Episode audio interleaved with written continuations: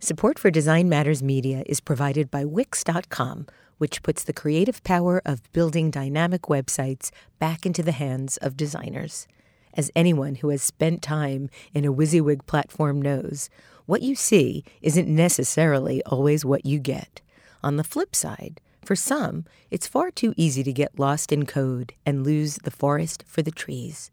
Wix.com allows you to find your own personal sweet spot and take control of your site with their drag and drop editor, hundreds of advanced design features such as retina ready image galleries, custom font sets, HD video, and parallax scrolling effects, and even serverless, hassle free coding for robust websites and applications. With Wix.com, you have total control of your web design like never before. So join Wix's brilliant community of designers, artists, and creatives at large around the world for free and ask yourself, what will you create today? This is Design Matters with Debbie Millman from DesignObserver.com. For 14 years now, Debbie Millman has been talking with designers and other creative types about what they do, how they got to be who they are, and what they're thinking about. On this podcast, Debbie Millman talks with journalist Anand Giridharadas about his career, about a divided America, and about tech monopolies. It is insane the power they have. It is nothing like, to me, it is a thousandfold the seriousness of any of the other monopolies that we have broken up in this country. Here's Debbie Millman. About 13 years ago, Anand Giridharadas was working for McKinsey Company in Mumbai, India. But then he moved out of business consulting into writing and journalism and hasn't looked back since. He started writing for the International Herald Tribune and the New York Times and became columnist for both. He's also written two books, including The True American Murder and Mercy in Texas, about a Muslim immigrant's efforts to keep the state from executing the white supremacist who tried to kill him. His latest book, Winners Take All The Elite Charade of Changing the World, is coming out later this year. Anand Giridharadas, welcome to Design Matters. Thank you for having me. My pleasure. Now, given all of your major accomplishments, how do you feel about New York Magazine recently including you in an article titled The Golden Era of Male Hair? Yeah, I mean, obviously, as a writer, you're hoping for that Pulitzer or that National Book Award or that Nobel. But in the absence of such honors, um, it was it was one of the greatest honors of my life. I, would be lying if I if I said otherwise. In a Reddit Ask Me Anything that you did, one commenter said, "I don't have any questions, but your hair looks amazing. What is it about your hair that seems to warrant so much attention?" you have to ask bald people that. You know, I, I, think w- one of the things that happens is my hair is very polarizing, like everything in America today. So when I go on television, there are people who say nice things about it, and then there's a lot of people who I suspect are follically challenged men in, in their basement somewhere who, who voted for Donald Trump and don't want me in America anyway, and for whom my hair is like the ultimate offense, and they just kind of want to deport it. Um, so I get a lot of hate mail um, also, uh, probably way more than the love mail. Um, specifically, really? yeah, like your hair needs to go back to its country, that kind of thing. Um, but you know, the trolls are getting more creative. You know, like uh, go back to your country so unimaginative. I think telling someone's hair to go back to its country is it, it's interesting hate. Does it hurt your feelings? No, I've learned things from my trolls. I mean, I'm, I'm not going to repeat them here, but I would say one out of every 10 things trolls tell you is actually useful information. Can you give us one example? Uh, um, yes. So I go on MSNBC a lot, where I'm a political analyst, and often uh, uh, after an appearance, people will give you, you know, these horrible, horrible comments on your appearance, and it's it's just it's terrible. Like, who are these people who actually? Why do they bother to watch? Like right before going to work, they're like, "Let me just make a couple mean tweets about someone's appearance." But one out of every ten of those is like kind of there's kind of like a useful sartorial tip in there. You know, so one guy, one guy was like, you know, with that shirt and that suit, this guy has no neck. I was like, that's pretty mean. I started looking at the pictures. I was like, you know, I have a shorter than average neck. I'm not. I'm not ashamed to say. I have to look at your neck. Yeah, it's it's a little. It's it's it's a little. It's probably fortieth percentile. You know, and so I asked a friend of mine. they're, "Oh, That's si- t- simple. Just wear just wear t-shirts with your suit jackets. I tried that. Looked a little better, so I do that sometimes. I was like, you know, thank you, troll. My wife is never going to tell me the truth about my neck length. Well, she probably likes the way your neck. She may not. I don't know. but you know, sometimes you just have to go on TV and endure the wrath of Trump voters to find out important truths about your body. Your father traveled to the United States from India with $7 in his pocket. And you've written about how the first thing you ever learned about India was that your parents had chosen to leave it. You go on to state that the country was lost to you in America and you had to reassemble it in your mind from fragments of anecdotes. What did you think of India before you visited it? Um, I visited it from a pretty young age before I could really think. So those two processes were kind of in parallel. But the reality that I think a lot of immigrant families, second generation people like me, don't talk about so openly is you have this relationship to the old country, the homeland, back home, whatever people call it. But the founding story of that other place is that the people you love the most, the people to whom you're most attached in childhood, voted to get out of that place with their feet. And so I think the honest account of the kind of my founding story with India is um, it's a story of exit. An exit for some reason because these are people you respect who obviously made a wise decision. And then when I would visit as a child, there were a lot of things that confirmed. I mean, I, I had a good time, but there were a lot of things that confirmed and built on this storyline of this is a place worth leaving. You know, I had never seen a beggar in Shaker Heights, Ohio. Um, as a four year old, five year old, six year old in a car in Delhi or Mumbai, um, it's pretty jarring to see. I just came back from India, by the way, on the other side of the glass, banging. You know, heartbreaking and terrifying. And it never gets easier, but it's really jarring at that age. And then the fact that this was a place where my parents left because they felt particularly my father, that his potential couldn't be developed there. And so I had a very estranged relationship to it. But I think one of the funny things about wanting to be a writer is, and I got some very good advice along the way from a mentor of mine, Jill Abramson, that you kind of run towards things that make you uncomfortable and that makes more interesting writing than staying close to home. And so eventually that kind of relationship that began with that negative storyline was the reason for going there. And, and then going there transformed the story. Your father would eventually graduate from Harvard. And you've written that it was not long before my mother was backing a red Oldsmobile larger than many Indian dwellings down an icy driveway in suburban Shaker Heights, Ohio, not long before my father, with his Indian accent, was counseling the executives of America's leading companies. They discovered new music that was not their own music, new food not their own food. They took up new styles of dressing. They soaked in the world. How did they describe their adaptation to this wildly different culture to you, or did they at all? It was all stories. You know, we're a family that you know, blissfully in the age before texting and Instagramming, we just talked a lot.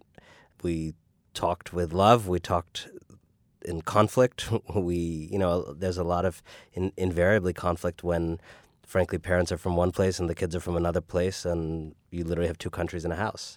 You wrote about how you would sometimes have more authentic Indian food for dinner, and sometimes you'd have spaghetti. Yeah. The India that I, in a way, carried in my mind when I actually ended up moving there at 21, the India in my mind was was not a monolith. It was just this kind of collage of all these little stories and the little meanings that either I attributed to them or that or that my parents had kind of squeezed from them.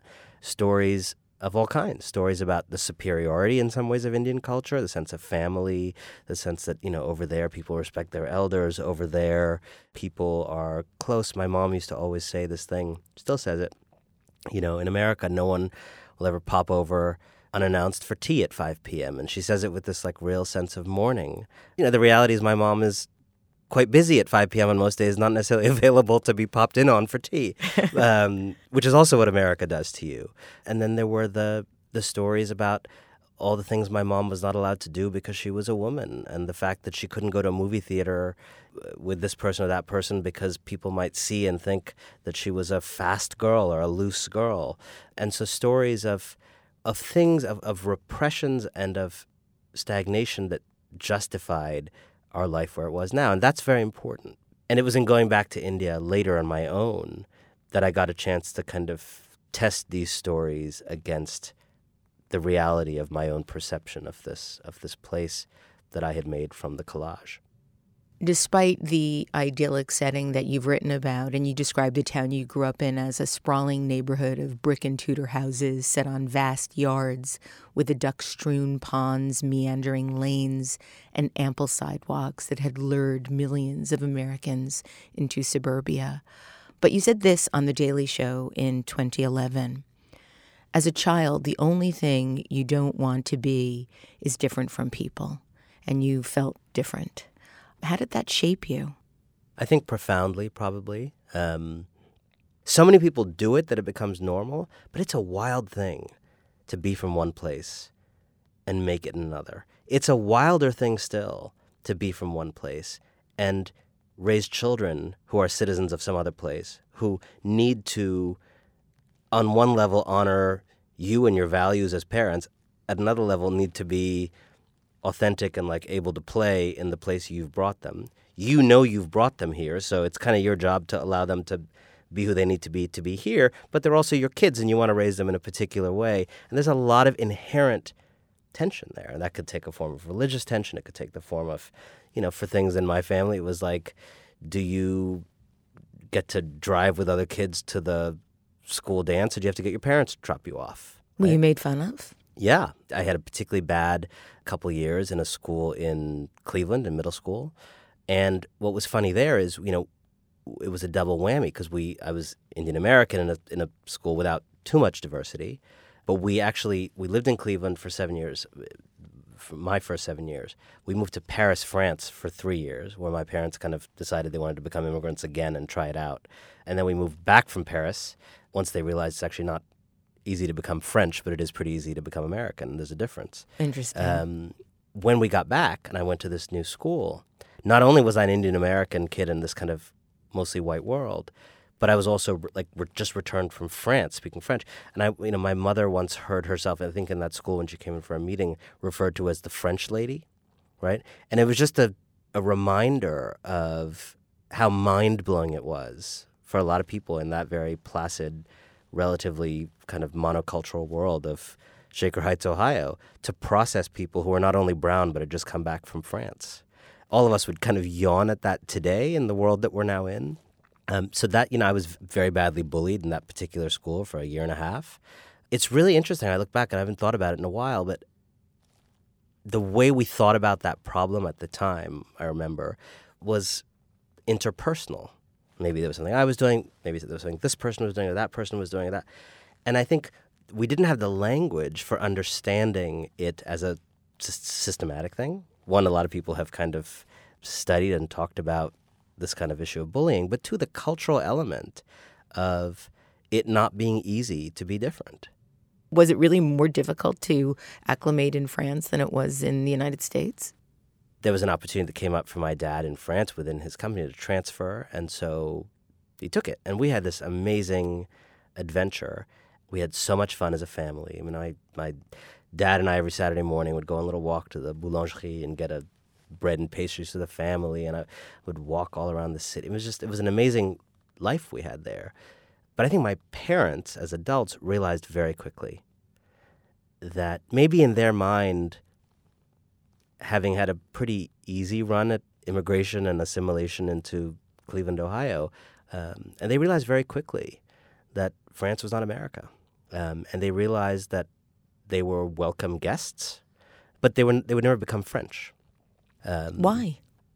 So this gets to the question of in a moment when it's easy to be down in America, and I think there's many things to be down about, and I think America has a lot of things that it needs to look at itself and look itself in the mirror and, and, and see and fix. But there's something extraordinary, extraordinarily special in the DNA of this country that does, at its best in theory, say that anybody can become American. And there are actually not that many countries that genuinely believe that. Does America leave people out of that? Yes. Does it fail to live up to that? Yes. Is there an entire black exception to that story that's a 400 year story? Yes. But I think to only talk of those things and not talk about the remarkable way in which, frankly, I mean, I've traveled around the world to know that when I go to Europe and people ask me where I'm from and I say the United States, there's this kind of people don't believe me, right? And here, the people who don't believe me are like racist, fringy people, right? But it, it does not blow anybody's mind that I'm American in America. In India, it blows people's mind. Yes. So it's easy to be down on this country, but at its best, this country actually believes in a post identity concept of a, an American. It, it, in theory, believes that anybody can be this thing. Again, a lot of work to do to actually live up to that. But I've been to a lot of places in the world that don't even have that as an ideal. And it's an extraordinary ideal. As you were growing up, you would ritualistically watch the Sunday morning political talk shows with your family, and you described it as such. We parsed and argued and jeered at the screen as national figures delivered careful, poll tested talking points. What drew you to these shows at an age when most kids at that age were playing video games or playing ball in the street? Yeah, maybe I should have been doing those things. Could have helped with the bullying. Um, what's funny is I'm now working for MSNBC. We used to always watch, you know, NBC Meet the Press. I'm now like on air with people who I don't really want to tell that I used to like watch you when I was like 14 and 15 and like used to be a celebrity. So cool. Me. Yeah. Um, we were living in Washington at the time. We'd moved from, you know, so it was the Cleveland, Paris, back to Cleveland for a little bit, and then Washington, where I spent most of middle school and high school. And so, you know, the sport of Washington is politics. It's in the air. You go to certain restaurants, you'll see, you know, political figures. There, you know, a lot of politicians' children in my in my school. You went to Sidwell, right? I went to Sidwell. You know, Chelsea Clinton was there. The Obama girls were there. You know, so it was it was an unavoidable part of the atmosphere in in my childhood there. And so those shows were like, I just, I don't know, I just love them. It's funny, like some of those shows that I'm now on, I understand how much of a game it is now for a lot of people who go on, these politicians who go on and kind of say nothing at great length. But it was just fascinating to me. And I think, I think for me, it had something to do with also my own journey of thinking about what it means to be an American. And I think for my parents, that was one set of things around hard work and like making it work as an immigrant, and that had to do with a lot of practical things because that was their burden. Um, that was not my burden because they took care of it, and so I think my burden had a lot more to do with trying to understand this system and understand this society. And it's probably what led me to be a journalist in the sense that like I never wanted to kind of work on the sidelines of the society. I, I didn't want to just do some job and then happen to be, you know, I wanted whatever I did to have something to do with the enterprise of, of the society, with government politics, with public life, common life. Even back then? I think so. And, you know, I had different things I wanted to do. I wanted to be a lawyer. I wanted to you know, um, my dad and typical. I mean, I always joke that um, when when like other Indian Americans of my generation meet my parents, they're often like, "Oh my God, you got it really easy. Like you have the very relaxed, cool, do whatever you want Indian Indian immigrant parents." And it's true. My parents are really remarkable, but you know, they had a hybrid thing of the kind of Indian part and the immigrant part of them was like, you have to really you know work your butt off and be the best at whatever you do. That was the you know, but the part where they became American and relaxed is like that whatever you do can really be whatever you do. That was like their compromise. Like do whatever, but just be like really good at it. And I remember my dad literally once said to me, he's like, you know, do whatever you want. If you like want to do law, for example, like you should try to be on the Supreme Court. you know, it's like, oh, okay, good, good. Awesome. I'll just, yeah, I'll just, I'll just, I'll just do that. Yeah. Um, he, he, had, he was very proud of you. Yeah, exactly. But that, that was kind of, that's kind of like the Indian American equivalent of like, yeah, go live a little, just like be, you know, go, go be wild, just be on the Supreme Court. At 17 years old, you landed an internship at the New York Times. You really did your research on this show. I'm, I'm afraid where this is going. How on earth does one get an internship at the New York Times at 17? Um, well, I was very lucky. Um, uh, someone in my school is a couple years younger than me. Um, worked on the school newspaper with me. I was the editor of the paper. Of course you were. Um, her mom was an editor at the Times, um, and I had this school directory, which gave people's home phone numbers. And this was a an editor in Washington named Jill Abramson, who would, of course, go on to edit the New York Times many years later. And I called the home number, and uh, this is in 19 years ago. But uh, but the way I remember it is, I called her, and I asked for an internship at the end of my senior year, and she said, you know, I'm in charge of our impeachment coverage. The President of the United States is in the middle of an impeachment trial. It's a little overwhelming here. And, and I called again, and she was like, you know, thanks for the persistence, but it's really, it's like, that was that, so I didn't call. And then, as I remember it, shortly after Clinton was acquitted in the Senate, um, I get this call, like a few months later, and it was sort of like, sorry if I, you know, didn't have time before or brushed you off. Are you still interested in that internship? You know, which is like the Pope calling you, asking if you want to be the Pope, or the closest I will get to something like that. So I went in for my internship, and you know, I thought I'm going to make some amazing coffee for Maureen Dowd and Tom Friedman or whatever. And the first day, Jill says to me, "So, like, what do you want to write about?" And I'm 17. I'm thinking, I don't think that's a very good idea. Um, you know, you didn't New York say Times. that, did you? I did not. I was like, I, mean, I, I think I probably just, you know, thinking inside is not a good idea, and outside said, you know, like like every male in the history of the world, like, yeah, I can totally do that. You know, her specialty at that time was money in politics and lobbying and campaign contributions. So she kind of gave me a couple ideas of directions of things she, you know, maybe had gathered some string on or thought were interesting. And I wrote two stories. Back then, there was a scandal that ended this practice, but back then, if you were not a staffer, they, the byline would just say by the New York Times. Yes. So I wrote two by the New York Times articles. One was about, it all sounds so quaint given what's happened to America. One was about these early campaign donors to Bush and Gore in 99 who had given maxed out, which meant giving $1,000 to both Bush and Gore. Obviously, they're just trying to like secure themselves in whatever administration comes. I mean, thousand dollars sounds so quaint right now, but this was before was Citizens max, right? United. It was the max. Now, did you discover this, or were you assigned? There's an, there's an amazing organization in Washington still called the Center for Responsive Politics. I think it's OpenSecrets.org. You know, you have to you have to file all campaign contributions, all the campaigns do it, but it's a mess. And this organization organizes it all, puts it in a database. I mean, it's like the greatest database that no one ever, you know, like messes around in. I mean, you should just go mess around in right now. You can find out, you know, who did the tobacco industry give the most money to this year? Who did, you know, and it's it's, it's amazing.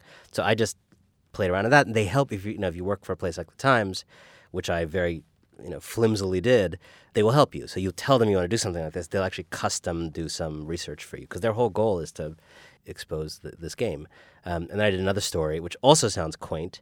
It was about how the FEC, the Federal Election Commission, had responded to a, a request from Bill Bradley's campaign to allow credit cards to be used in making campaign contributions. It sounds insane to us, right? But this is 1999.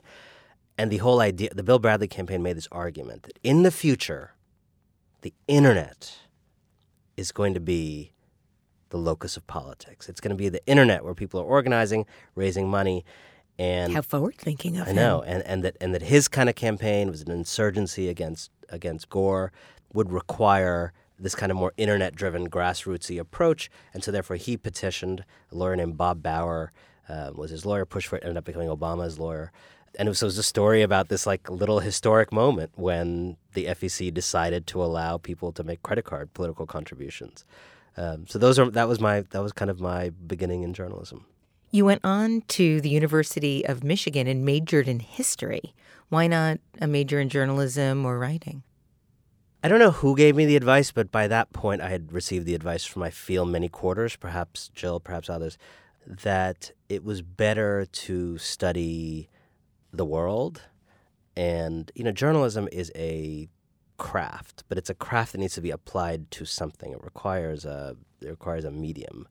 Um, and the medium is the world. And it's just a craft you learn by doing. And frankly, a lot of journalists study things like history, and that's important.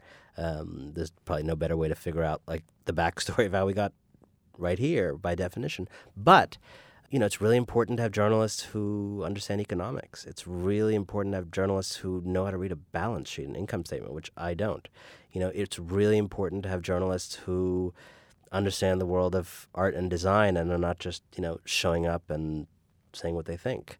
Um, so it felt to me, and I'd absorbed this kind of this idea that it was important to really ground yourself in some kind of deeper discipline and then learn the craft on the side through work. You went on to also study at Oxford University and Harvard University. What did you study there? Uh, I did a junior year abroad in Oxford, um, which is truly one of the greatest educational experiences of my life, in part because it's a totally different system. You have one or two tutorials per week. So my week would consist of the following um, a one hour meeting with a professor in which I would defend a 10, 15, 20 page paper that I'd written for that week. They would ask a question. I remember this great uh, teacher, David Priestland, who's still there. One of his questions was like, okay, what was Marx's theory next week? What was Marx's theory of what would happen after the revolution and how plausible is it? That's it. That's the question. Now you go away, you got a week. You know, there's so many libraries at Oxford. I'd go around on my bicycle to this library, that library, take home 10 or 12 or 15 books, um, write a 15 to 20 page paper, um, slip it under the door of the professor the night before, um, and then go in and talk about it for an hour, repeat and rinse. So you had to defend your ideas. To defend your ideas. I don't think for me it would have been a great way to start my college education, um, but having done a couple of years of the lectures and grounding and basics, it's just such an extraordinary way to get to that next level. And I think it's one of the one of the things that that year I was very clear that I wanted to be a writer because it's just what a thing to like read books and then write something and then and then get to talk about them. What did you do at Harvard? So after I, I went to India before that. Um, so I moved to India right after college. Had a you know a kind of brief misbegotten year trying to work in business. Oh, I want to talk about that misbegotten year. Yeah, let's do it. and um, then you'll tell us why you went yeah, to Harvard. You yeah. want to tell us first? Well, no, why don't we do that in order? Okay, good. So you got a job at McKinsey, but before you got the job at McKinsey, you had a hard time finding a job as a writer. Now, given your experience as an intern at the New York Times at 17, why was it so hard for you to find a job as a writer? I always joke with my sister. I mean, I've, I applied for some other internship at the New York Times. I think while I was on that internship and I got rejected, and I said, you know, I must be the only person who gets rejected from an internship while they're in an internship um, at that same place.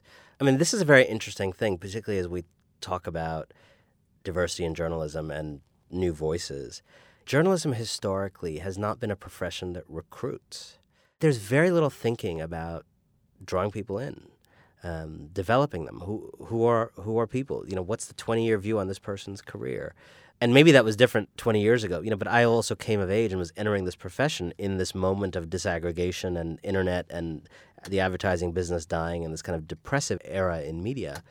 And what was just fascinating to me is I kind of managed to have this career that was that was reasonably good without having ever really anybody have like a bigger conversation about like what do you want to do next? Like what's what are your goals? What, just things that are normal in any other business. It's all just feels often very happenstancy. There's just not an easy all of which is to say when you're 21 years old i had you know compared to most people a leg up in that i'd interned with the times at 17 the following year i'd done an internship that had a connection to the times. It wasn't for the times but i ended up writing for a lot of new york times owned newspapers in the american south it's hard to think of someone at 21 who had, you know, a better leg up. Jill Abramson was a champion of mine. It was just really hard to get in there. And you have to kind of find this and find, and it just wasn't like there was no place that you could go to like apply for jobs. Monster.com, right? right. Um, so I tried this and that. I also, you know, wanted to go to another country, and eventually decided that country was India. And so I just said, I'm going to find some way to go to India. I'm going to actually make a priority of going to another country because I thought that would help me as a writer. And frankly, uh, although it didn't end up being a phenomenal fit, the only kind of enterprise in the world that doesn't care what you studied or who you are that's willing to like take you and put you anywhere is consulting. So I became, you know, I followed my father's footsteps. Although his were illustrious and he had a great career, um, you know, I followed them and, and kind of besmirched my own my own name, but but made an attempt at it for for a year. So you went to McKinsey, which, for those that might not know, it's sort of the Harvard of business consulting firms. It's the best or one of the best.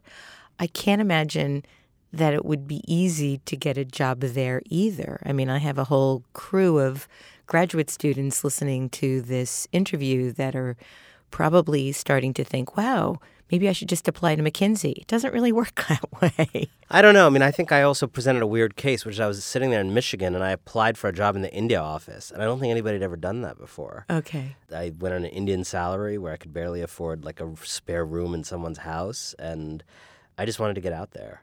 Um, I think when I did get out there, I was the first like entry level person not from India, not raised and educated in India. Um, but I just I kind of wanted to to get out there and I wanted to see the world. And what was really fascinating about McKinsey is like I literally got there, I had no idea what was going on. I get this apartment. Some a guy, uh, you know, contact of a family friend arrives in my apartment with like a briefcase of tax-free phones, cell phones. I get my cell phone, and I'm few weeks later advising some pharmaceutical company on Yeah. like their leadership development pipeline. I can assure you, I can assure you, I know nothing then or now about uh, leadership, development, pipelines, pharmaceuticals. Uh, what else do I not know about? Anything involved in that situation, I knew nothing about. And I mean, there are definitely people in that business who know a lot about the worlds they're in, but I was not one of them. And what's amazing is like people still listen to you. And it was actually kind of this terrifying thing to me. Maybe this is just my own self justification, but I, I really think the writing world is different. Like, I really think there's no tolerance for people who don't know what they're talking about. And, and it's just harder to hide in writing. But, you know, what, what, what is easy to conceal with a PowerPoint is, is kind of hard, is hard to conceal uh, with, you know, a written paragraph. You described moving to India as the ultimate rebellion against your parents, moving to the country they had worked so damn hard to get out of. So, not only did you move to the country they'd worked so damn hard to get out of, you went to work for the firm that your father was working at. What did your father think about all of this? you know, a lot of my Indian American friends who I ended up making in India, because there were a bunch of us who kind of did what I did, almost all of their parents hated the fact that they'd moved to India. You know, almost all of their parents really did feel like they had annulled 30 years of hard work. My parents did not feel like that. And I think that's part of that progressive spirit that they really have that's different, frankly, from a lot of people.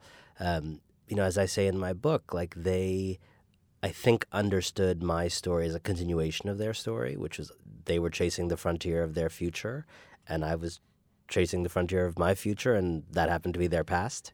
But they were very supportive. I thought I was leaving for six months or a year. I ended up staying six years.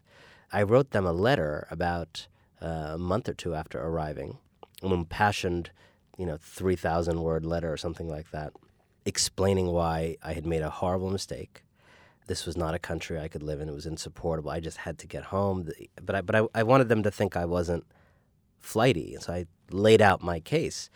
And it was kind of this funny thing. Like, I mean, I think I remember their reaction on the phone was a little bit like, you don't have to explain this to us. Like, we left India too, you know? But why did you want to leave? It was just hard. India's a hard place. And to be honest, though, I think the work angle matters a lot. India's a hard place. And if you're doing work that kind of, as mine was, had nothing to do with the place, it's just kind of this abstract spreadsheets about things you don't know about, then you're just living in a hard place for no reason. As soon as I became a journalist, then suddenly all the complexity and difficulty of India became my subject. Then I loved it. I think it's it's hard to live in a hard place where you're just trying to like do some job and go to sleep. When understanding that place becomes your job, well that opens a whole different thing. So you did get a job. Uh, the New York Times took over the International Herald Tribune, and you got a job as an international correspondent. I say that very sort of haphazardly. You got a job, given how difficult it was for you back before you moved to India. What made it possible for you to get the job at that time? I mean, you know, these things are all happenstance and not replicable. You know, I was very, very lucky. I mean, to one, I did have the fact that I had done th- these internships, the fact that I you know had a champion in Jill um, who really was such an amazing champion of my work. But then this big thing happened where the New York Times acquired full ownership of the International Herald Tribune, which they used to have used to share with the Washington Post. The reason they acquired it was this idea that New York Times journalism no longer needed to be confined to the United States. The people were going to want to read it in Asia, in South America, and they bought the IHT as the idea of it, ended up becoming the International New York Times, and the idea was if we're going to write about the world for Asians and for South Americans and for Europeans, um, we need new correspondents um, who are not just writing for America. We're covering India for the Chinese now. We're covering China for Brazilians now, which is so great. And so the acquisition of that paper was a very rare chance where they actually hired a bunch of people, 15 people, I think, or something like that, across Asia. And once I was in country, I mean, I think you can understand from a from an editor's point of view or a newspaper's point of view, sending someone somewhere feels like a really big decision. I was in country at this point. It was just a matter of having me, you know, start writing, and I, I told a little white lie to make it happen. Um, just the importance. White lies of, are all the rage yeah, white, white lies are huge. By the way, white lies would be a great title for like the movie about the Trump era, just like white lies. Um, so I applied for jobs at the at the International Herald Tribune office in Paris, and my idea was to kind of move there maybe and be a you know copy editor, whatever whatever you do to start out there. And I um, was emailing with these people, and they were like, "Well, we'll do a phone interview, whatever."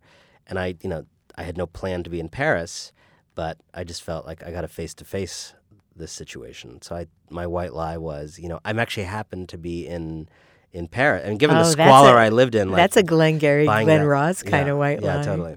Um, but I was, you know, told a little white lie, bought the ticket, went to Paris, and went to see them, and of course that makes all the difference. Absolutely. Uh, you know, IRL. It's all about IRL, and and so I I got the job. I think they asked me to do a trial article. I wrote this trial article, and and I started.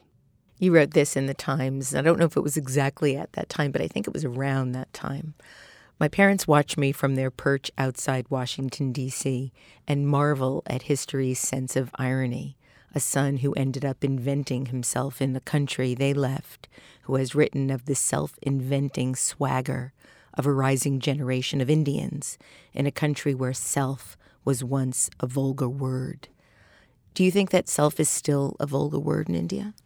You know, India is so uh, big and in, and in such transition. I think there is a vast, largely unchanged territory of Indian society that is, you know, where it's still very much a vulgar word. I mean, I think if you are a woman in India, frankly, self continues to be a vulgar word. My mother in law has a book coming out called Chup, which means kind of shut up, and it's about the seven habits that Indian women learn to repress themselves and kind of not exist.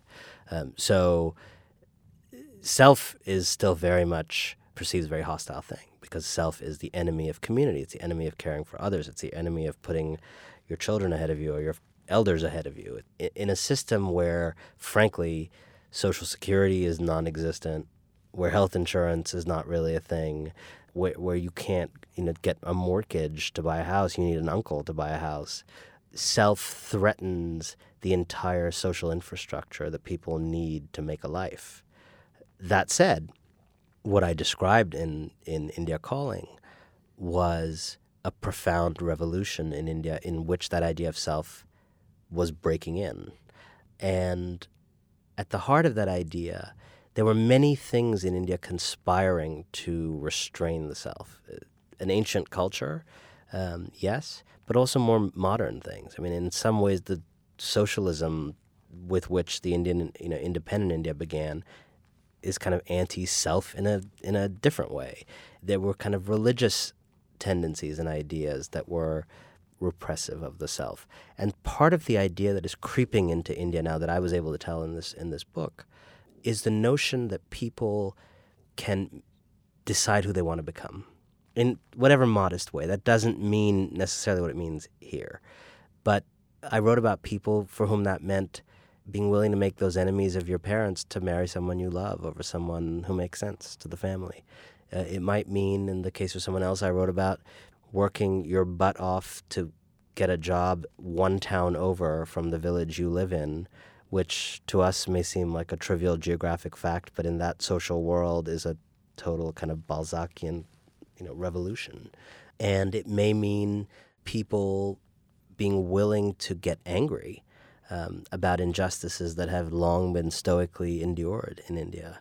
And so now you're seeing the anger of women, you're seeing the anger of people in, in villages that have never had regular electricity. It's suddenly becoming indefensible to them. What was what was okay for them before is no longer okay, and that causes problems. It causes riots. It causes protests. It causes rage, and I kind of celebrate that um, because it seemed to me that what was being born was this idea that you can make your life. You included your own story in the book alongside detailing how India has changed and stated that doing this was a way of making a big story smaller. In what way?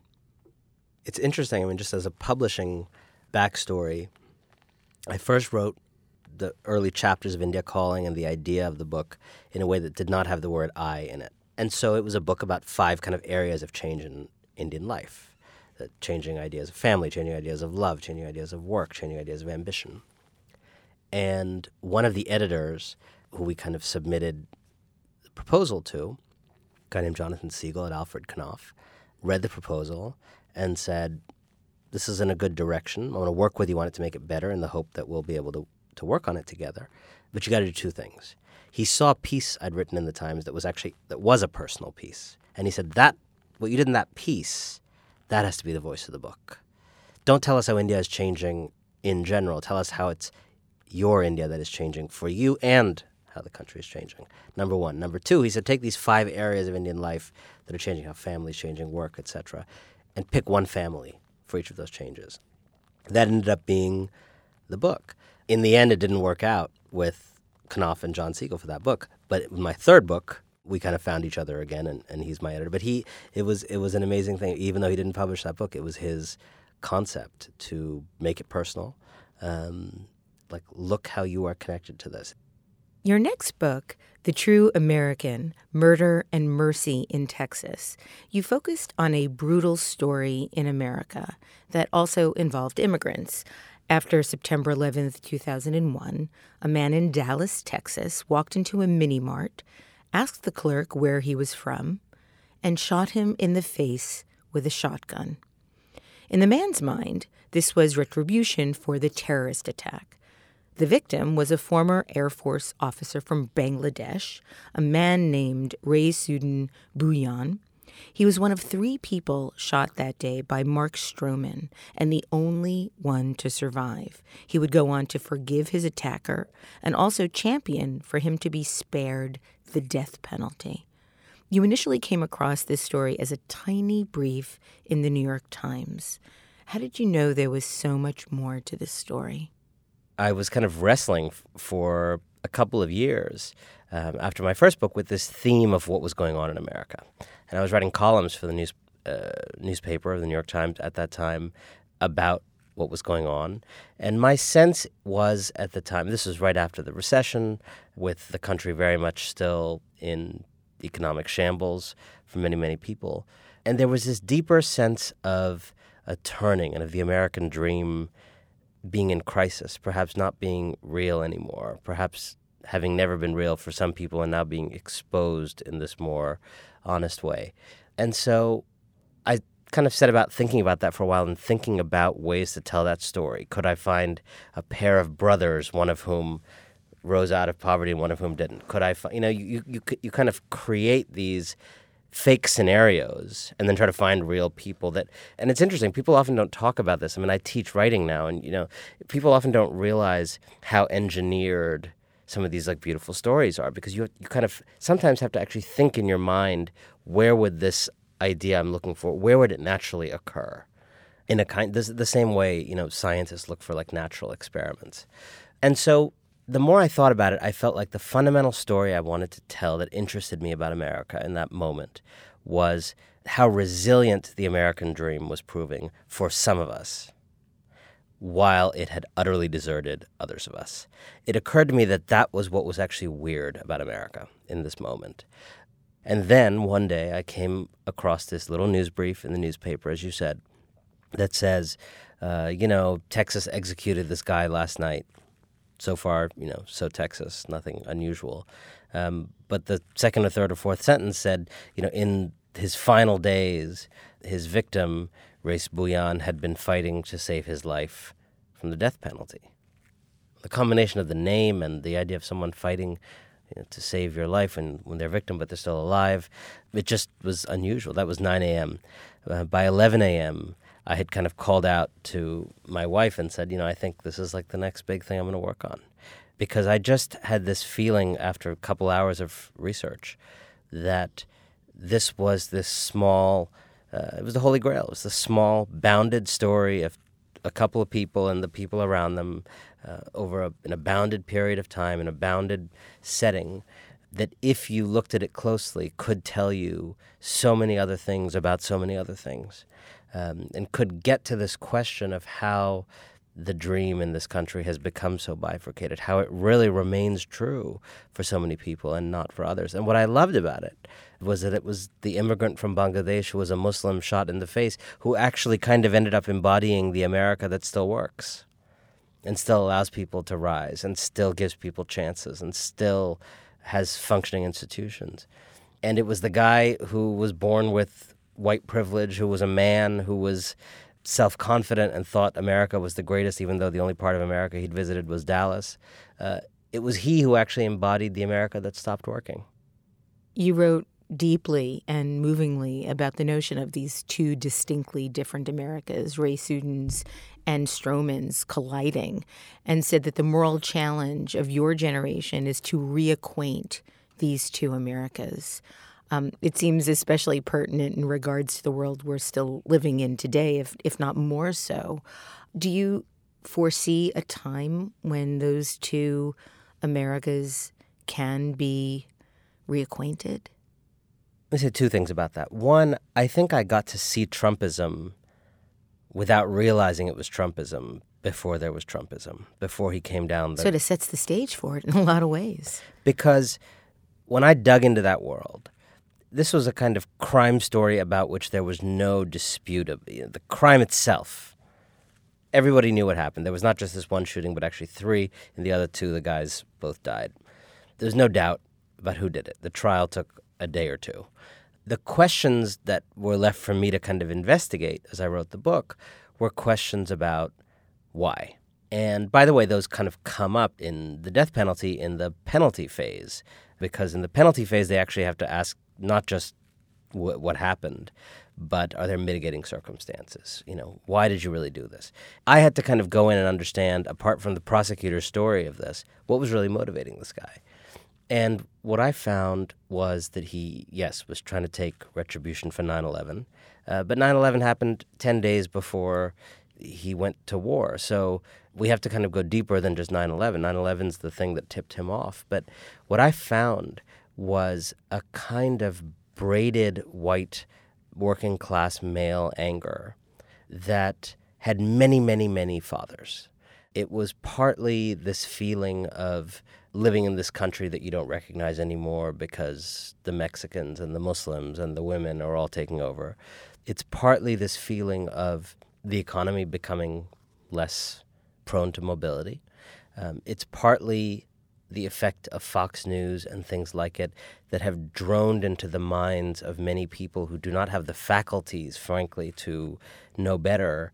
This litany of talking points that explain, actually misexplain reality to them. It's this sense of, in a very deep way, of, I think, men who don't know who to be in an equal world and white people who don't know who to be in a world of inclusion and equality. And so all of these forces, which now, as I list them, sound so old hat because they have unfortunately been elevated to the highest levels of our national life in the person of Donald Trump. I had to kind of detect them and parse them in the life of Mark Stroman, in the letters he wrote, in the blog posts he ended up sending from death row, in the memories that his children and, and friends and ex wife had of him. So, in a way, without being wise enough to realize that it was going to be Trumpism, I got this kind of sneak preview of Trumpism starting in, in 2011. And the preponderance of gun violence. Absolutely. So, in terms of is there a prospect for the two Americas to be reacquainted? I think there absolutely is. I mean, I you know betting my life on it because I just don't think there's another choice. But I think it's going to be really hard, and I think there's a failure to understand on both sides of this question. Is what a hard thing we are attempting to do as a country. And I think Mark Stroman's life and the backlash gives us some clues. It's easy to make this about there being some racist people in Alabama.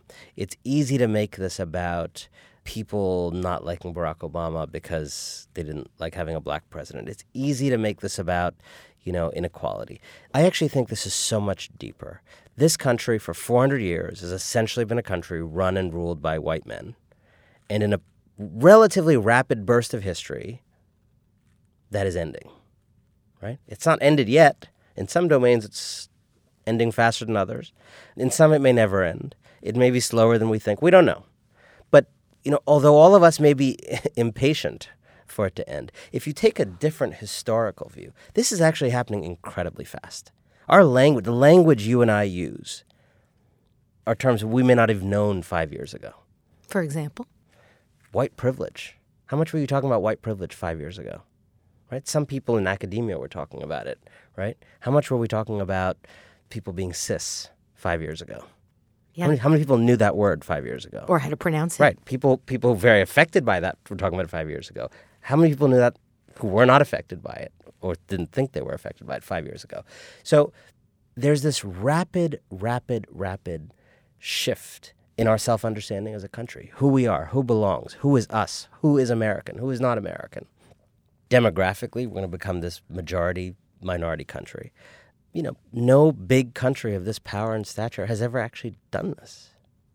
America, you know, I say in the book, in The True American, is kind of passing into new hands. And so I say that with kind of two messages. I think the message that the people who don't like this need to understand is this is happening. This is happening. The train is moving.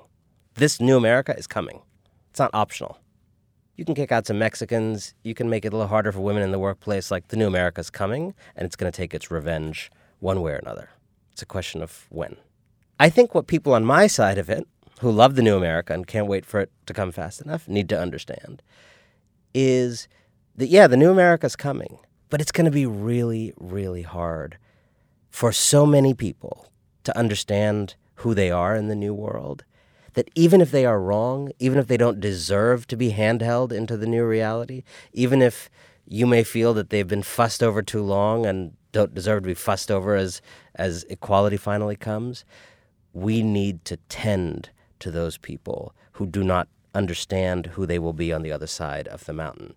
Because if we don't, the next 40 years are going to be brutal and you're going to have a lot more Mark Stromans, and you're going to have a lot more Donald Trumps, and you're going to have a lot more rage, and you're going to have a lot more Fox News. All of these things are symptoms of a disease that I think we sometimes don't see, which is that this country is changing so fast, so quickly, so precipitously, and fundamentally that it terrifies people. You know, Toni Morrison has this great line What difference do it make if the thing you're afraid of is real or not? What matters is that we have an unsustainably high number of people who don't know who they're supposed to be in the country that's coming. And I think it is all of our problem to fix this and figure it out. That seems to be part of why Raisuddin sued the state of Texas to, to try and stop Stroman's execution. Um, he first stated that his religious beliefs as a Muslim required him to forgive the man. the courts denied his request, and Mark Stroman was executed in 2011. But in your TED talk about the incident, you stated Raisuddin's mercy was inspired not only by faith. A newly minted American citizen, he had come to believe that Stroman was the product of a hurting America that couldn't just be lethally injected away. So, where do we go from here? How do we bridge this gap? It's more than even reacquainting each other, it's about moving forward together. And that seems a gargantuan task. You know, the other day I was talking to a psychologist who's a you know big leader in psychology and relationships and couples therapy. You know, he's become very anguished by what's happening in the country, and he used this phrase that really struck me. Um, he said, "You know, we have to make sure we prevent a civic divorce. You know, we're at risk of a civic divorce. I'm, I worry that we're at country. the risk of a civil war." I mean, but civil war may sound like I think you can have a civic divorce even if there are no guns in the streets and tanks.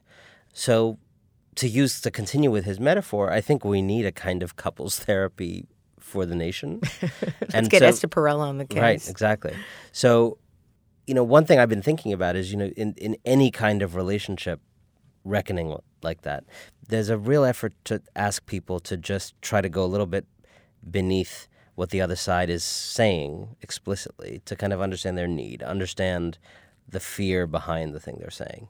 I think for a lot of folks on the right and the kind of Trumpers and those who you know want to make America great again, etc., the the big thing I would ask them is to think about every time they see you know there there go those young students protesting on campus some speaker. There goes people really worried about bathroom signs. Or when they think, frankly, that the Me Too movement has, you know, is illiberal, is is kind of scalping people that don't deserve to overreacting. Right. What I would urge them is to understand what's going on beneath what they're observing. Um, and I think if they did that, what they might find is that for all of their belief in kind of what I call great America versus woke America, know, for all the belief in great America, in the American dream being amazing and the values and freedoms of this country being amazing, what a lot of these disparate signs that they may detect, but what people are telling them is that actually those freedoms and values have not been evenly distributed. They haven't actually been extended to everybody. That a lot of people walk into a lot of rooms feeling unwelcome. And so, what I would say to people in kind of great America is understand that all these people complaining about something, protesting something, walking out on something, building a movement around something, are actually giving you an opportunity to make America what you think it is. Right? They're pointing out bugs that you can fix. They're pointing about out ways in which the story you are very desperately clinging to about your country can be made more true. I think the same goes for what I would call woke America on the left it's hard to look past a lot of what woke America gets thrown in its face. It's hard to look past the anger. It's hard to look past the racism. I mean, I can't go on TV without being told on Twitter to go back to my country, which is Cleveland, Ohio. There's an incredible amount of degradation and abuse of women in online and offline spaces, as we know. And so it's hard to ask woke America to push past that or do anything but resist that. And yet, I kind of fear that if resisting these things and avoiding them and, and, and being safe, keeping yourself safe from them, is the only posture of woke America, is the only focus, then you are fighting the battle without making an effort to win the war.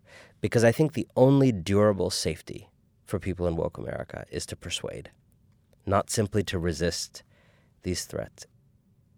In your 2016 TED Talk, A Letter to All Who Have Lost in This Era, you wrote a letter about the haves and the have nots. You wrote a letter that is very much addressing the people that have so much more than most.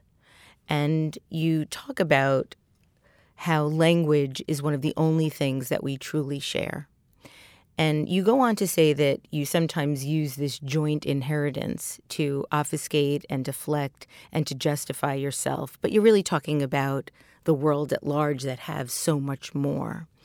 and to rebrand what was good for me as something appearing good for us when I threw around terms like the sharing economy and disruption and global resourcing.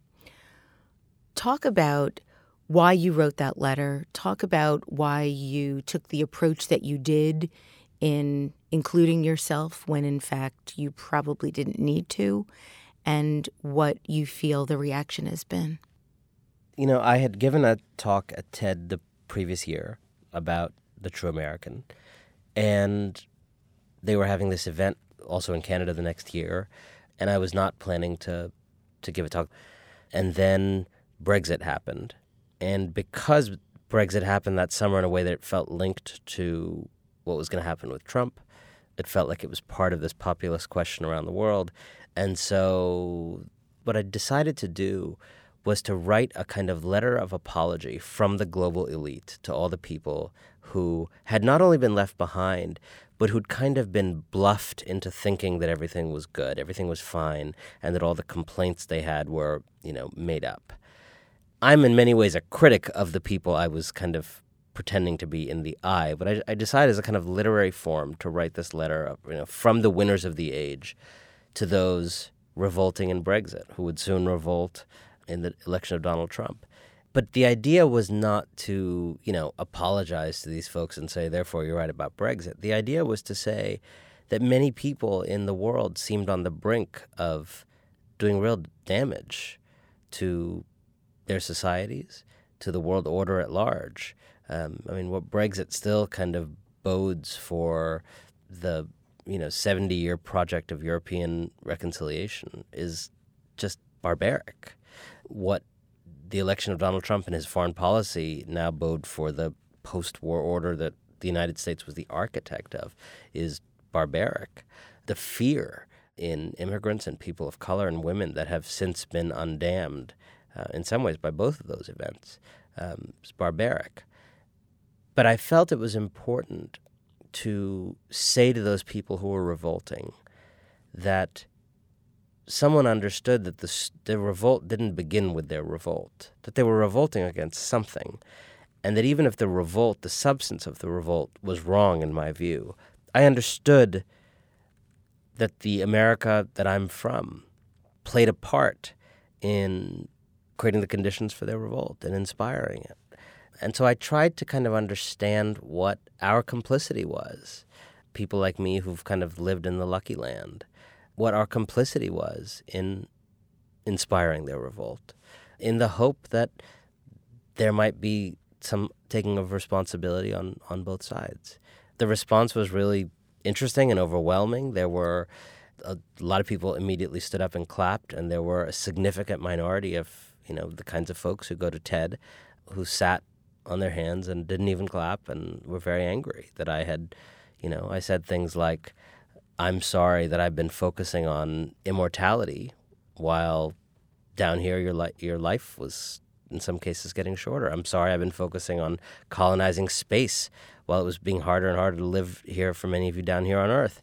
And you know, people people didn't like that message because they like their little venture capital life extension programs and their little you know moon conquest plans. They don't really care about the state of people around them but it, has been an amazing thing. The you know, I'll share a story with you. A few months ago, I was in Mexico with some friends, and over the course of a weekend, we were taking time to different meals to like talk about each person's life and things on their mind and struggles. And you know, I was in between these books and thinking about what do I do next, and often having these kind of moments of, ugh, is like any is anything I'm doing really connecting with anybody? Does any of it really matter? You know, and we're sitting there, and on this like street in Mexico City and this man walks by with his little son, and he's like, points at me, and he says, "A letter to all who have lost in this era," and I was like, "Yeah," and and he's like, and he's like, looked at his little ten year old son or whatever, and he was like, "You know, this is the remember that TED talk I showed you about all who have lost in this era," and it was just this most surreal, weird moment. Um, and it just this kind of you realize that you have no idea where you're reaching people or how you're reaching them or who's being reached, and I'm often not reaching the people I wish I was reaching, but maybe I'm reaching some other people that I never imagined I was reaching. You've been very outspoken with your opinions about Facebook and have this tweet pinned to your Twitter profile. Mark Zuckerberg will go down in history as a tragic figure and one befitting an age of billionaire savior delusions. He claimed to change the world even as he maimed his country. He pledged to rid the world of diseases while ignoring the disease he was spreading. Tell me a little bit more about why you feel this way. I have spent the last couple years after the True American working on a new book, and it's not out yet, but it's it's called Winners Take All, and it's trying to understand the following paradox. We live in this extraordinary age of rich and powerful people trying to quote unquote make a difference, change the world, give back. By raw numbers, we live in the most philanthropic time in the history of the world if you are a rich person and you're not regularly talking about giving back, you are an outlier today. That said, America is more unequal than it's been in 100 years. Half of Americans have essentially, on average, not gotten a raise since 1979. 1% of the planet now owns 50% of the wealth, and 10% owns 90% of the wealth. So we have this paradox of an enormous amount of elite concern and the reality of a system that is as cruel as we've seen in a long time, that siphons almost all the gains of progress up to the very few. And you and I know this because we live in New York and we, we know these people. And what I tried to understand is what is the connection? If all these people are helping, why is the system so bad? And what I started to understand was that this claim of changing the world, and sometimes even the well meaning intention and activity of attempting to change the world done by winners is actually a critical part of keeping the world the same. These billionaire saviors, th- those who insist that they must not only try to help, but kind of lead the effort to promote greater equality from their perches atop the distribution of power, often insist on changing the world in ways that protect their own privileges do not disturb the social order, do not risk anything that they hold dear. So they will do charter schools, but they won't equalize how public schools are funded in this country. They will do lean in feminism, but they won't do the universal daycare that has been shown across Europe to be actually the thing that allows women to go back to work. They will support Goldman Sachs empowering 10,000 women through some CSR project, but they won't talk about Goldman Sachs costing many more women their homes through what it did in the financial crisis. And Mark Zuckerberg is this embodiment of the man who wears a hoodie, who never calls his company a company, always calls it a community, and always claims to be emancipating someone somewhere, beaming the internet across Africa, emancipating the people of India with free internet that was actually just an assault on net neutrality, using his power to claim that he's this liberator of mankind while in fact he does business like Genghis Khan, while in fact he is wiping out much of the American media industry. Ask anybody who works in media in this country that's ever had a meeting with Facebook, would you try to negotiate advertising or negotiate, okay, how much would you pay us to put our content on your platform? It's a conversation with mafiosos. Why is this happening? Why is this? Because they're a monopoly. They're a monopoly. They're a monopoly on social. Google's a monopoly on search, right? And I'm sorry, but, you know, Standard Oil and steel companies and all that of 100 years ago, they were monopolies and they were all broken up and AT&T. But I mean, it was steel. Yeah, steel is important, but this is our minds. These are monopolies that have total control over like a billion or two mines at a time. These are companies that have declared that if they wanted to, they could probably tip election results. It is insane the power they have. It is nothing like, to me, it is a thousandfold the seriousness of any of the other monopolies that we have broken up in this country. So you ask yourself, why aren't we treating it like monopolies? Why aren't young people who normally get agitated by gross abuses of power, why are they in fact just in love with these apps? Well, the reality is, first of all, many young people are turning away from Facebook, which is another thing. But I think the moral glow that some of these folks have acquired through this notion of changing the world has been one of the most brilliant strategies in history for companies to not be seen as companies, to rebrand themselves as liberators of man. It seems almost preposterous at this point that we were ever talking about and I mean we as in the rhetorical we, not you and I, um, Mark Zuckerberg for president or Sheryl Sandberg for president, when in fact what they have willingly contributed to in terms of the, the situation that we find ourselves now in culturally is is terrifying. And this is not a partisan point. You're absolutely right. It's Zuckerberg, it's Sheryl Sandberg, but it was also Bloomberg. The hankering that people had for Bloomberg to be president, the feeling that everybody had when that five minutes of Oprah wanting to be president. I mean, is Oprah a better person than Donald Trump? Yeah. Would she be a infinitely better president than Donald Trump? Yes. Would she possibly be a great president? Maybe. But I'm trying to point at something deeper, which is that why is it that there's something in our culture that now tells us that the feudal lords of our time are our caretakers, which is fundamentally a kind of medieval idea that human beings finally got rid of a couple hundred years ago. We finally understood that like Downton Abbey was not a model for a successful society, and we're kind of all going back to like wanting Lord Grantham to you know be our president, and it's just a very weird, preposterous culture that I have tried to take um, a very gentle axe to in this new book. You started to talk about some of these ideas publicly at the Obama Foundation Summit last year. How did that speech come about? One of the people I was actually writing about in my book, the young woman, um, and I was writing about her senior year at Georgetown and how she decided to, what to do with her life. Because I think that is the moment that a lot of these corruptions happen. And it was kind of narrative of how she wanted to change the world and where she ended up. And she had ended up some years later at, at the Obama Foundation. And I wrote about kind of her journey and we got to know each other. And to the credit of the Obama Foundation, they were bringing together, you know, several hundred change makers, people who kind of are active in their communities, making, you know, making real change, not the kind of phony change that I that I dismantle in the book, but you know, people who are in their communities, known to their communities, working through civic life and democracy to make things better. And they wanted to put some challenging ideas on the table. And they, to their credit, said they wanted to start with someone critical of a lot of what was happening in the change making world. That's not something you hear all the time. So they invited me to to give the opening the opening talk. In the speech at the Obama Foundation, it was it was both revealing, I think, some of the faux change making for what it is, but it was also there was also a lot of optimism in it. Um, I want to quote you. You said, "These days I find myself filled with a strange kind of hope." When times grow dark, the eyes adjust. What I see stirring in the shadows is people realizing that they have neglected their communities in an age of magic and loss. All around, I see people awakening to citizenship.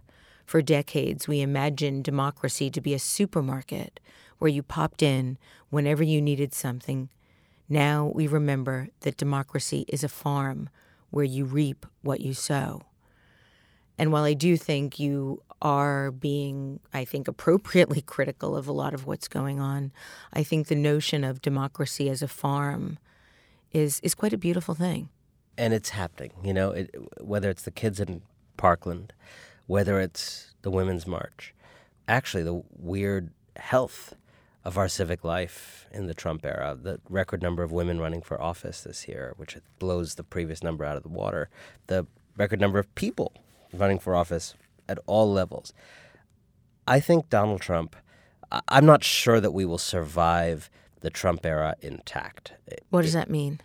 I think there's a, you know, small but in a way significant chance that he could so degrade our institutions and standing in the world and foreign policy that we're I mean eh, we're not going to go anywhere but I but I, th- I think you know in a real way that the run could be over in a meaningful way by the time he's gone. I mean, I think he could have shattered the norms, and you know, th- there's not a, there's not a, it's not trivial the possibility that this is a, a fall from which we won't ever quite recover. That said, I think there's a bigger chance that we will limp through the Trump era and come out stronger than we've ever been because people learned something that he taught us, which is that you are only as good as the country you fight for. And you can't just go make money in the private sector and hope you have a great country. You can't just start a social enterprise doing some little program here and not worrying about the fundamental systems at work in your country. You can't just go create a charter school and not ask questions about what is the public system overall for everybody. You can't just go tell women to lean in and raise their hand more and ignore the structural injustices that hold women in their places. You can't, you know, go and deplore, oh my God, so terrible, this gun violence in Chicago, without understanding what our society is doing as a whole to people of color and black people and has done for hundreds of years. Uh, all around this country, I think there's actually an awakening where we're taking stock of the real story of this country, what it is and what it's been, and we're actually realizing that you get what you pay for in a democracy and you pay in your effort and your civic love. If you're unwilling to talk to people across divides, you get a country in which people are unwilling to talk across divides. We have collectively allowed our society to degrade, in part because we have individually become complicit in that degradation. And I think what is so exciting about what's happening now is that people are waking up to the utter obligation of citizenship. You state that as wokeness has percolated from black resistance into the cultural mainstream, it seems at times to have become a test you must pass to engage with the enlightened, not a gospel the enlightened aspire to spread. Either you buy our whole program, use all the right terms, and expertly check your privilege, or you're irredeemable. And then you go on to ask Is there a space among the woke for this still waking? And so I was wondering how you would answer that question. I think there has to be. You know, I think I think the loving way to look at this country is to say it's always had high ideals, it's always failed to live up to them, and it's always tried to narrow the gap. Sometimes trying harder than other times, uh, sometimes doing a better job of narrowing the gap than others. But it is a remarkable country. It's a remarkable country that is going through an extraordinary shift in who and what it is, in its very essence. For the most powerful country in history, in the history of human civilization, to be majority minority, to be majority of people from literally all parts of the world is an extraordinary thing. So we there's this a moment for like a pat on the back.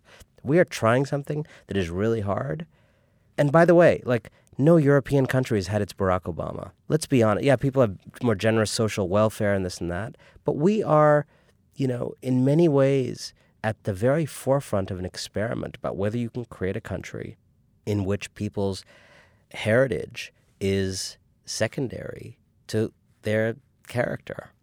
And as right and righteous as a, a goal I think that is, I have no illusions about how hard that is going to be simply because it is hard for people to lose their certainties and lose their spot in line and lose their routines. I mean, people go nuts, you know, when they have to take a different route to work.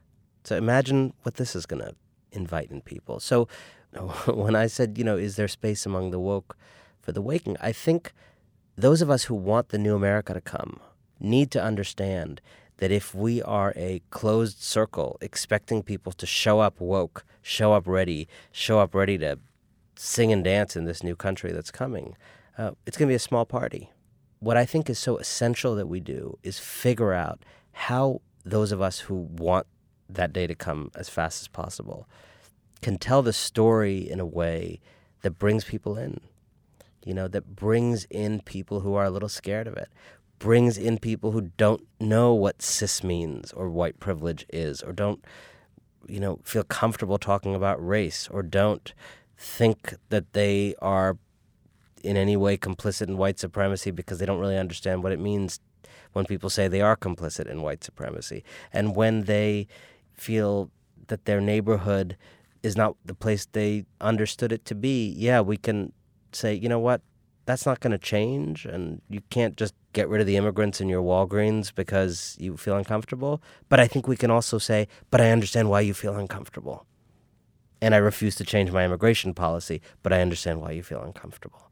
I think we can do a better job of making space for the people who are limping their way into this new America. In politics, small numbers matter a lot. If 5% of the people who voted for Donald Trump feel like, actually, you know what? No, no. That's a landslide the other way. Let's hope so. I have this last question for you. In 2014, you posted an image of your last book's dedication to your wife, Priya, and you wrote, This won't be the last book I dedicate to Priya Parker, but it is the first. A book is a lot of wild rambling before it is actually a book. From the earliest days, Priya selflessly put aside whatever she was doing to listen to every word of this book out loud as I was writing it. Finish a page or two, read it to Priya. That was the ritual. It's impossible to imagine writing without her. Thank you forever, girl. Now, Priya has a new book that is coming out in May titled The Art of Gathering How We Meet and Why It Matters. So, my question is Did you do the same for her? I did. Good. I did. I, I have to after uh, after receiving receiving such such immense help, and you know we're kind of we're kind of partners in crime in that way. We, we worked on both of these books, kind of sitting next to each other, and um, you know this year is the year of two books and And one, a child. one new You had a baby, baby, and, yeah. and uh, an existing an existing child. So You have a lot of Yeah. wonderful things going on. Uh, we have Priya scheduled to be on the show as well, so we'll talk to her about her new book I'm looking to hear what very, she has very to say. soon. You should be hard on her. She, you know, tough questions. Oh, get to absolutely. I'm going to get my big investigative hat Yeah. on. and thank you so much. Thank you. you. so much for being on the show. Um, thank you for helping us understand the state of the world a little bit better. Thank you. To find out more about Anand Giridharadas, go to anand.ly. This is the 14th year I've been doing Design Matters, and I'd like to thank you for listening. And remember, we can talk about making a difference, we can make a difference, or we can do both. I'm Debbie Millman, and I look forward to talking with you again soon. For more information about Design Matters or to subscribe to our newsletter, go to debbiemillman.com. If you love this podcast, please consider contributing to our new Drip Kickstarter community. Members get early access to the podcast, transcripts of every interview, invitations to live interviews, Q&A sessions with guests, and a brand new annual magazine. You can learn more about this at d.rip slash Debbie Millman. That's d.rip slash Debbie Millman. You want others to know about this podcast, please write a review in the iTunes Store and link to the podcast on social media. Design Matters is produced by Curtis Fox Productions. The show is published exclusively by DesignObserver.com and recorded live at the School of Visual Arts Masters in Branding program in New York City. The editor in chief of Design Matters Media is Zachary Pettit, and the art director is Emily Weiland. Generous support for Design Matters Media is provided by Wix.com.